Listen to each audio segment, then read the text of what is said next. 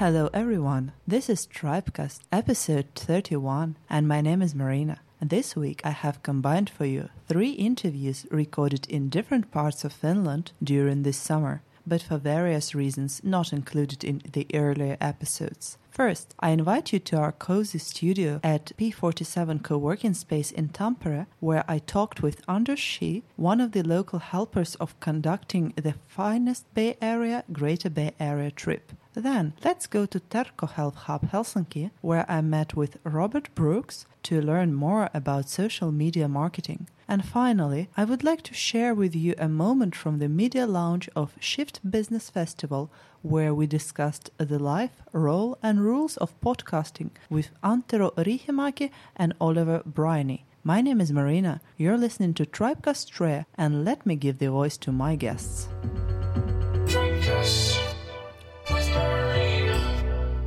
Maybe we can start with you telling our listeners a few things about yourself. Yeah, sure. Thank you so much for having me. It's really a pleasure being in Finland and in Tampere. Hey everyone, my name is Anders Shi. Um, I'm originally an American, and uh, I went to China in 2008 to start my own business. I first got started sort of in the apparel sector, and in 2012 I invented the underwear called Thinx, underwear for women with periods. And if you look at sort of the podcast, I believe it's like how I built this, or even uh, Freakonomics. We have interviews about that process, although I'm not mentioned because I'm sort of the hidden, you know, puppet master behind the scenes for creating the product. No one ever wants to reveal the China side of their business. And uh, after working in apparel, I started two early education centers in Guangzhou for children ages zero to three. They're sort of full day nurseries, which has sort of a major demand in China right now. And finally, I uh, franchised a hotel in China of China's largest hotel chain Seven Days Inn. So if you go to China and stay in a Seven Days Inn, uh, you'll understand a little bit about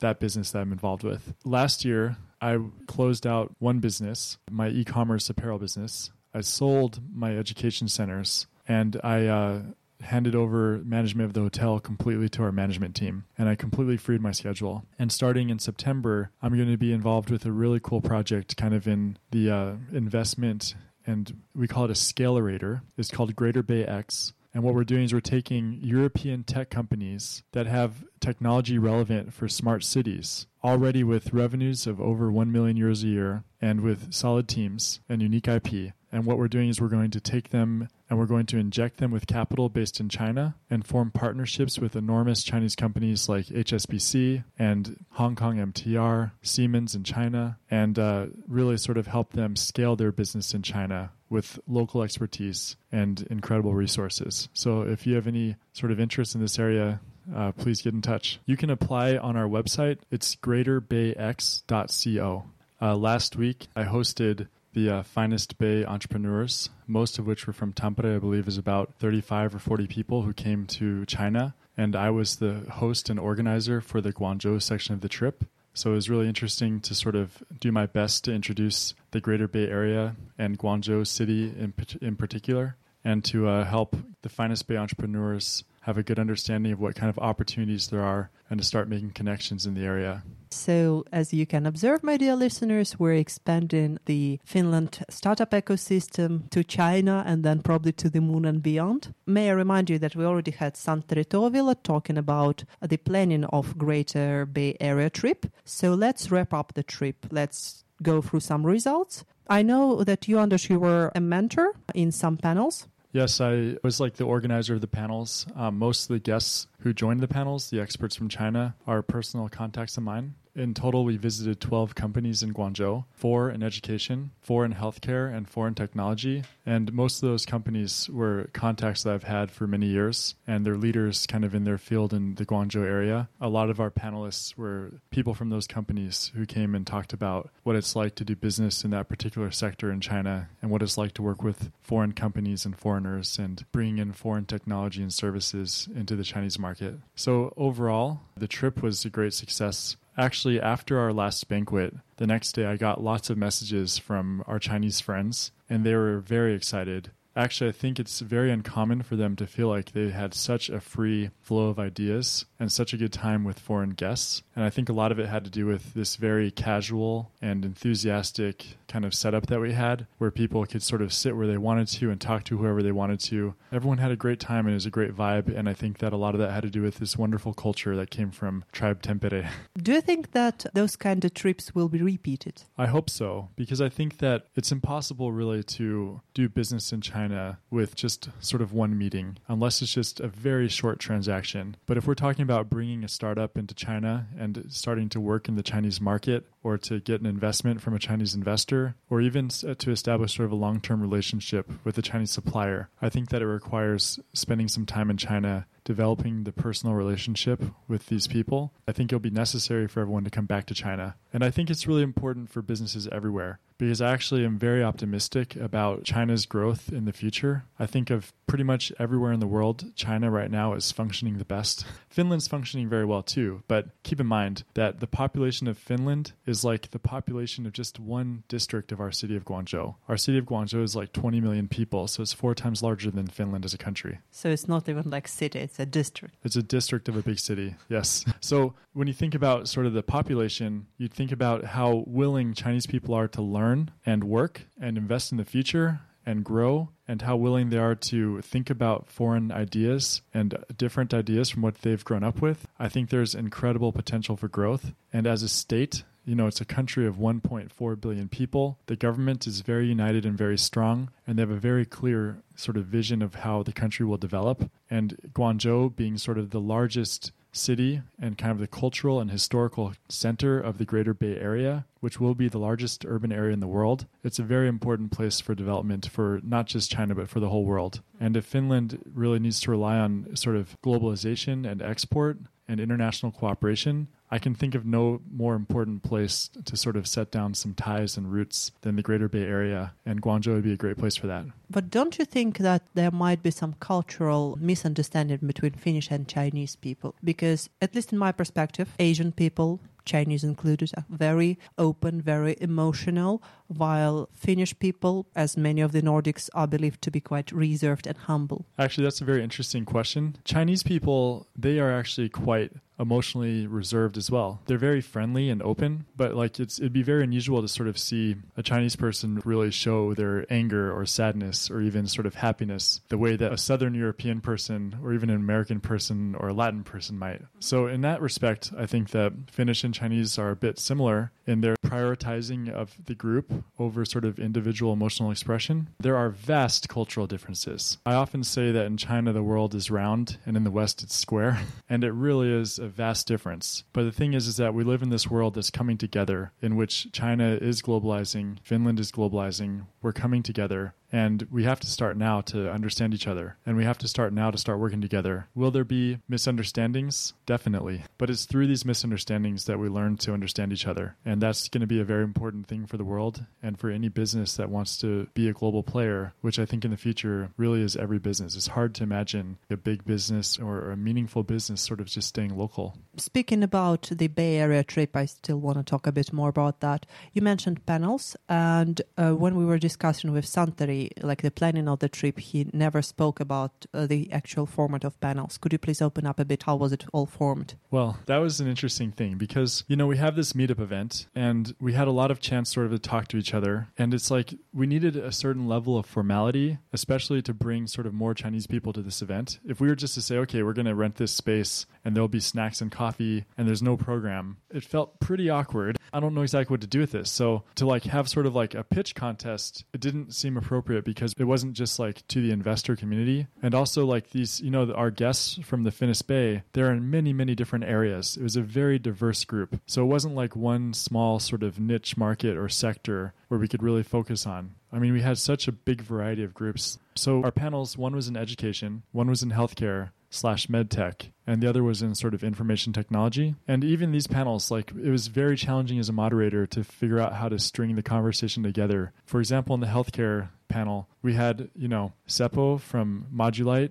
who's making advanced lasers, some of which have, you know, applications in cancer therapies. Then we had um, Dr. Kate Gaynor, who's from one of the best hospitals in China, the Guangzhou United United Family Health, and she's running a hospital. And then you have Sini, who's uh, running, you know, Liet, like a maternity health information app. I mean, these are very, very different sort of businesses who really have like some similar questions, but quite different things that they're paying attention to. So it's hard to really string a coherent conversation together between between them. So the healthcare panel, a lot of it was talking about well, you know, healthcare is a highly regulated industry where relationships are really important. So the conversation kind of really turned towards like how do you form meaningful relationships in China to expand your business, whatever you need to get done. Right. And for our listeners, I would like to remind that you can listen to the interview with Christina Atsinki and Juha Aronen from Liet in one of the previous episodes. And also would like to remind that Liet is one of the alumni of Nordic Startup School first batch, and the second batch application round is already ongoing. So if you feel like that your business would use a bit of acceleration, please contact nordicstartupschool.com. Right. Speaking of accelerators. Um, Sorry, I just want to, I'll add yeah, one sure. more thing to the last um, answer. So I think that the panels, it was a great way to sort of have an official program and to have a meaningful and useful conversation. But also, more importantly, it was a great opportunity to bring the community together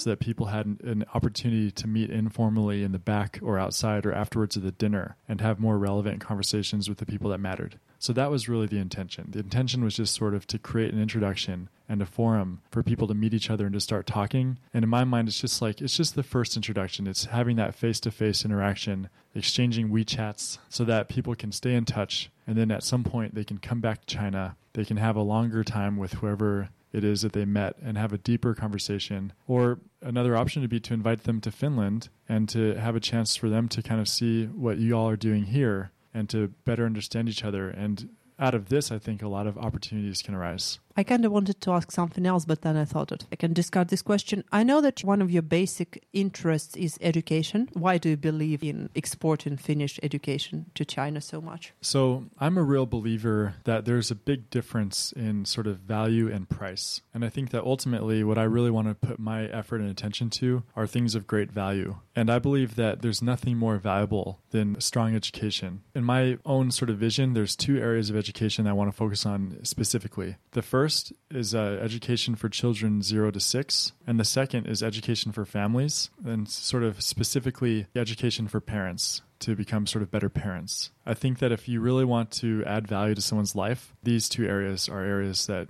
are extremely important. So that's why I'm interested in in education. You know, I, I came into this interest from many different perspectives. Like one, both my parents are educators, and my father, he's very well recognized in the U.S. for being involved in sort of public health and creating programs for the part of society that most needs them, specifically for women who use drugs during pregnancy. It's interesting, like he's actually sort of creating the Finnish model in America, which is really inspiring. My mother, she's also a teacher. She taught in middle school. So I came from this background that really cares deeply about education. And then I was very fortunate and I got to go to great schools myself. And I went to Yale you know, that really showed me the power of education and sort of changing the world and changing my own life. And then third, you know, becoming a father and thinking about what it is that I can really provide for my children that's meaningful and that will like allow them to live the richest life that they can live for themselves. That's really sort of why I got involved in education. And then in China, there's this unbelievable opportunity in education because Chinese people just care so much about it. Like, it's a very traditional and old value in China. If you're going to give your child anything, give them the best education that you can. That's been in place for like thousands of years. The second thing is that they put their money where their mouth is. And so when I was running nursery schools in China, it was not uncommon for a family to spend one third of their income on our school for their like one or two year old to go to our nursery school. I mean, that would be unheard of in the West. That's not uncommon. And so there's a huge willingness for Chinese to invest in education. And, you know, Finland is recognized now throughout the world and definitely recognized in China as having this amazing education system. It's a great opportunity for a lot of schools and businesses in China to find some differentiation in their market, to improve the service and product that they're offering, and to be able to really add quality to what they're doing. And it's something I think personally, there could be nothing better for China than to implement a lot of the values and practices that we have here in Finland, particularly in really respecting one's child and allowing them to be the person that they are and to live the life that they have rather than constantly sort of constricting their choices because as a parent I feel anxious to trust my child and then to give them that freedom and that space for them to really develop the ability to create, to find what they're interested in, to learn for themselves, to decide for themselves what it is that they want to live the life that they want to. That's something that's really lacking right now in China. And it's something that Chinese parents recognize. The government recognizes this. And it's just a matter of time and a matter of effort and investment to put this into place. And that's something I'd love to be a part of. Right. That was an extensive answer. And I think we're good with the time. Thank you very much, Anders, for the interview. Thank you so much.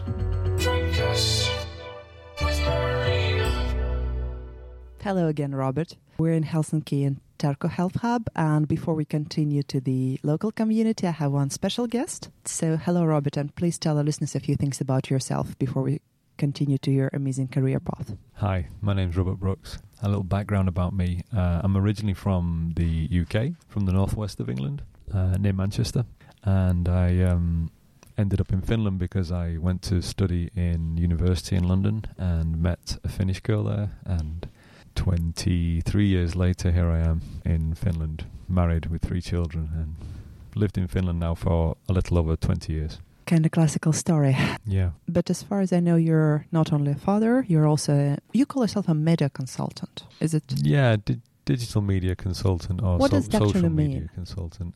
Well, I help people to use their digital channels more effectively, um, mainly with marketing. Um, so that means if you have social media channels, you have your own company, everybody does. Yeah, you have nowadays, your, hopefully. But if you if you have if you're a small company or an organization uh, or an institution, and you have your own social media channels, then mm-hmm. I help with all sorts of different aspects to do with with that with marketing or branding or, or whatever it is you want to do on those channels. So all sorts of different projects people want to do on their channels, then then I can help with that. So, do you just give consultations, or is it possible to kind of hire you for a marketing campaign as a social media manager? I guess these positions are usually called for, yeah, for a project. social media manager. Yeah, I mean, I do that kind of work as well. Um, I have ongoing projects with customers, or sometimes I'm asked to do one one particular thing. You know, in the past, I've done just a one-off project. Mm-hmm. I've done a few few of those where you know someone's asked me to just come in and just take care of all the social media marketing all that kind of mm-hmm. stuff for a particular project and you know it can run for, for, a couple of days or a couple of weeks it just depends on, on the project itself but those are interesting um, a bit challenging at times because you're brought in and then you have to very quickly get up to speed with everything and figure out exactly what the project's about and what the people want and, and do it very quickly and then make sure that it's good because you know if you're being brought in for a particular project then then you're kind of supposed to hit the ground running so to speak and and do it very quickly and efficiently. But then that's also good. That little bit of pressure sometimes is good for creativity. All right and like jumping in a project and very quickly orienting yourself in what's going on within a company i think it's a very startup attitude. Have yeah. you ever worked in a startup? Yes i have. I have. I worked in a startup mm, about five years ago. It was um, based in espoo just outside helsinki. I was responsible for the social media. I was essentially a social media manager in the company.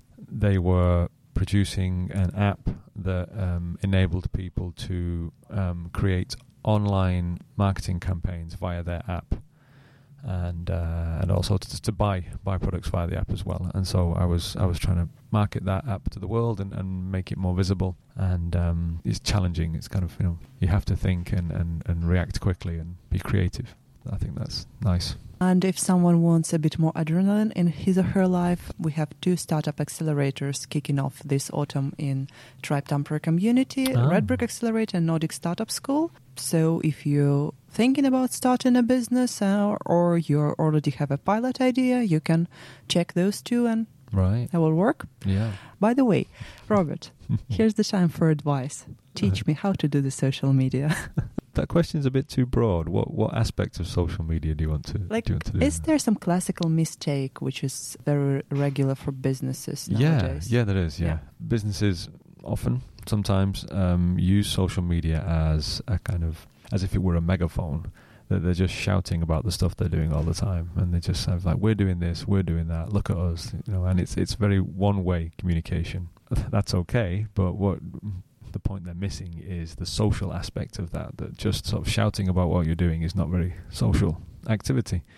Um, it's much better to try and engage with your audience and include them in in the conversation about what you're doing. Not that I don't respect your experience, but in the good old times when I was freelancing as well, Mhm. freelancing for an actually social media project, I was told that starting a conversation with a question or a social media post is a kind of bad manners. Starting with a question. starting with a starting manners. social media post with a question is like super old fashioned and showing you being lowbrow or whatever.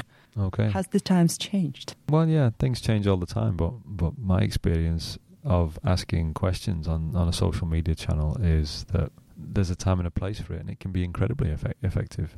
Just two days ago, I asked a question on my Twitter account, and there was you know a whole string of replies and responses and answers and conversations that that kind of Mm. came up in in response to that. It was actually to do with um, talk I'm going to be giving at a conference in in Cork in Ireland, and I have quite a strong network of people there who, who I who I know. I've got to know over social social media, and I just asked them that you know I've I've not been to Cork in six years. I'm coming back. What should I do? You know what's what's changed, and what should I go and see? And there's a whole long thread. You can go to my Twitter account and see this this very long thread of replies and conversation. And then the guy who's organising the conference, he picked up on this and he said that anyone else who's coming to the conference, have a look at this thread.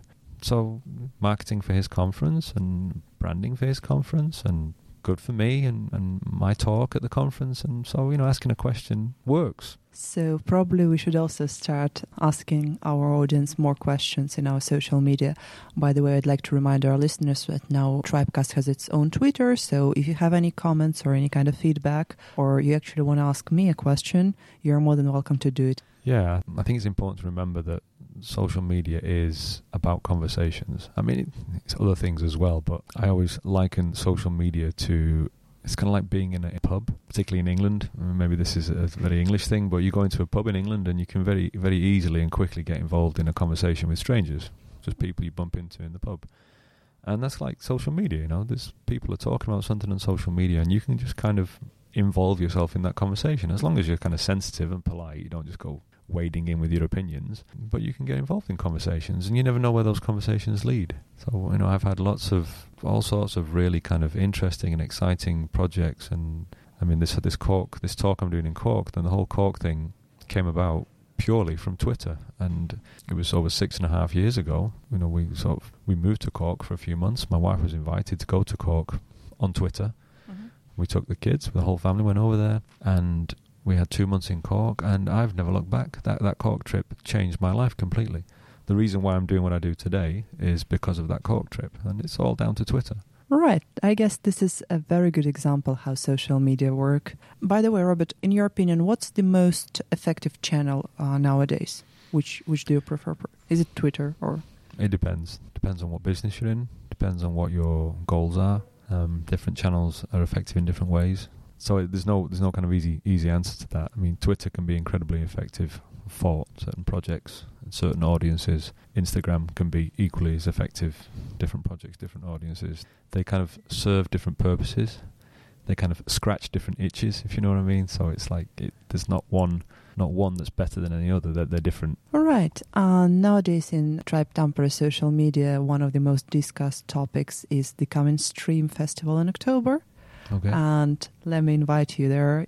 If you have a spot in your calendar, it's 3rd of October. We are having our annually startup practical festival called Stream. Third of Uh, October. 3rd of October. Okay, Exactly. I'll The tickets along. are already out, and I guess they also have a few spots for mentors and speakers as well. Ah, If you're interested, yes, and. And also for our listeners, I would like to remind that there will be a few pre and after events, so probably they will be interested in that as well. Please follow Stream Startup Festival on social media or and their newsletter and their webpage. But I guess we're good for today with this conversation. Thank you very much for this interview, Robert. Thank you for Um, asking me. And being an independent and owner of social media, here is the time to confess that this is our second talk because I have already once did an unsuccessful interview, and sometimes it happens that the sound is not good, but interesting people always can come up again and talk together. Thank you very much for being with us today, and we're continuing further with this episode. Thank you very much.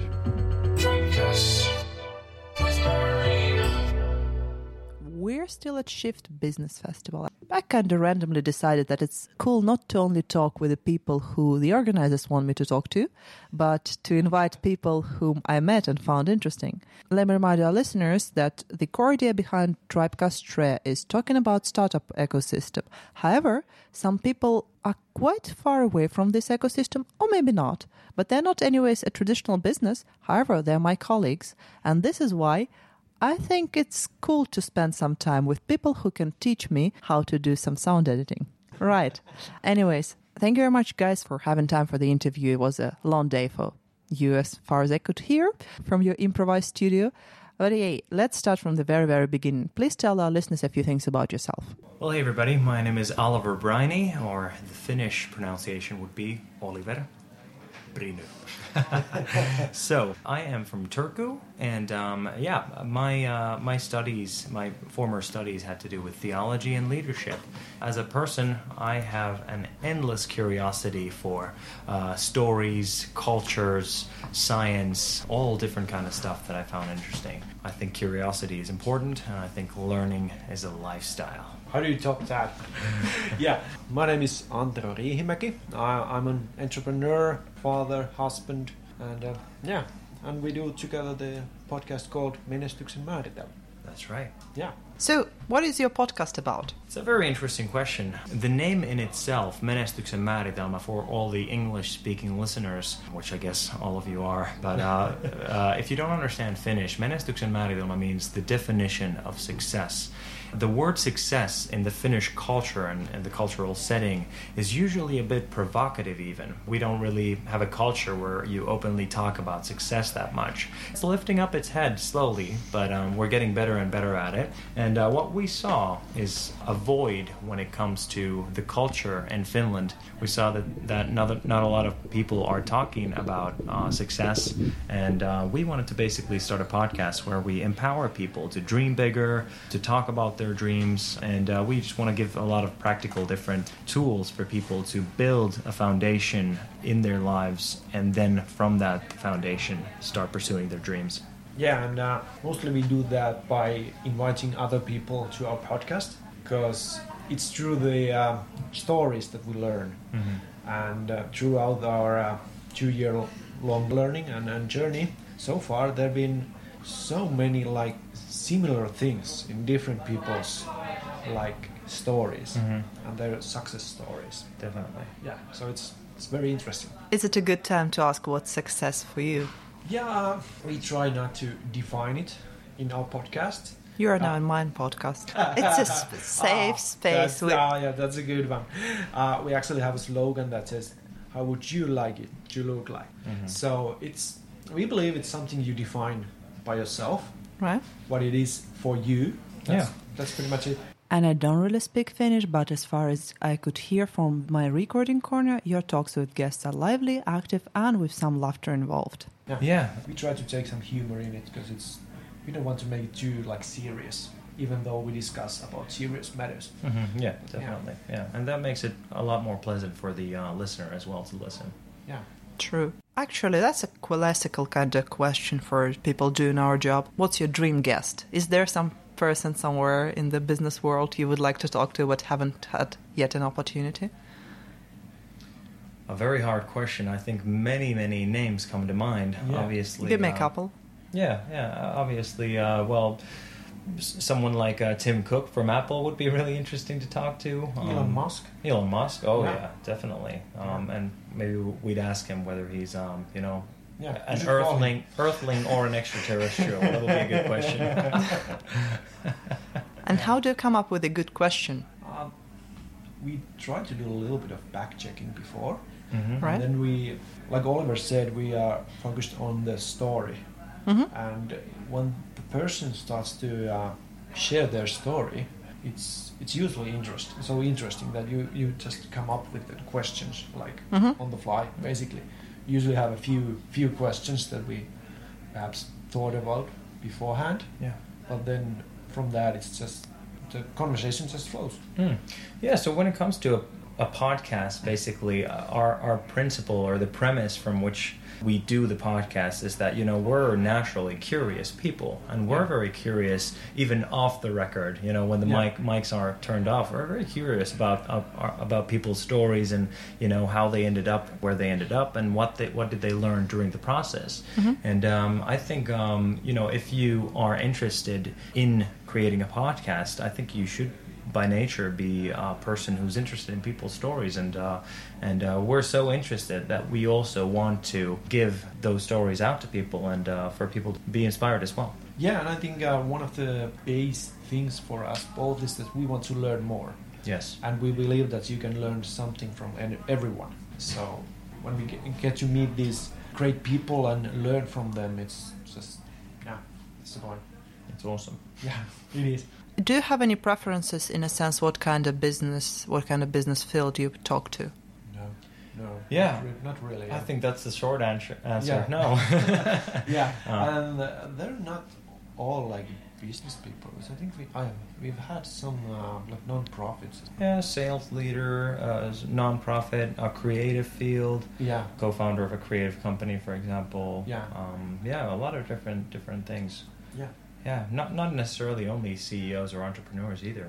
Just Right. people who are basically considered successful within their own sphere of life. I quite often get accused by our marketing team, I mean, Tribe Tampere marketing team, uh, of being sound only. And they try to push me into the visual stuff, which Yeah. I avoid as much as I can. Sorry.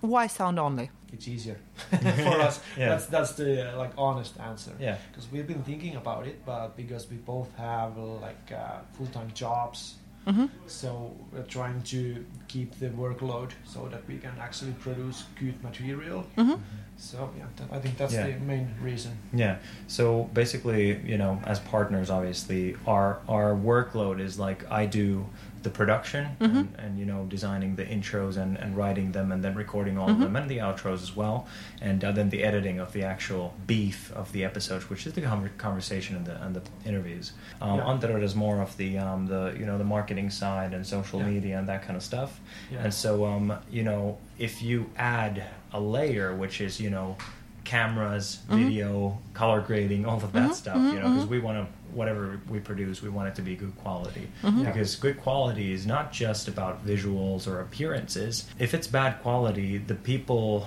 can't really focus that well because there's a lot of distractions so quality Mhm. is to us or to me as the production manager here for our podcast quality is something that reduces and yeah reduces distractions Yeah, when you don't when you have true. good quality people are are more able to uh, lean Yeah. in and to Yeah, learn and so yeah and so yeah I think we would have the capacity, uh, skill-wise, to produce Yeah. a good quality video podcast. But um, that's the that's the thing about workload that we have very very busy lives. However, there's no such thing as busy. There's only bad time management. So you had to include that. Yeah. Probably I have one last question. Say there is a small company who think that doing a podcast, their own podcast, is a good marketing thing. You get a call from a small company. Would you stop doing what you're doing and dedicate one year of your life to them? well, That's interesting Yeah. question. I, I'm inclined uh, to answer on your part, Antero, but but because Yeah, you I think yeah, yeah, yeah, yeah, yeah. So Antero is an entrepreneur, and Uh-huh. uh, and that's you know your passion and, and Yeah. you know your your your what you're really enthusiastic about. So I think on your part, I'd say no, you wouldn't want to do that. However. On my part, then um, I'm I'm a public speaker. That's what I love to do. So um, I would consider it. If you find the business interesting. Exactly. And obviously, for me, I'm not as much a media person as a public speaker, but for me, as a media personality, it's very important that I can actually, in real life, stand behind what I'm talking about. That's, I think, a really good law of sales as well. You can't really sell something well if you don't stand behind the product. Yeah. So like what you do, Yeah. be curious, and have a good microphone. I guess that's a good formula for, for doing a podcast or doing a business in general, especially the microphone. Yeah. yeah Right. You need a good microphone. Yes. Yeah. Thank you very much. That was Oliver and Antero. Thank you. No worries. It, it was a pleasure. Yeah. Yeah, it was very nice to be on this side of the microphone this Yeah. time. So thank It's you very something much. new. yeah Yeah. definitely.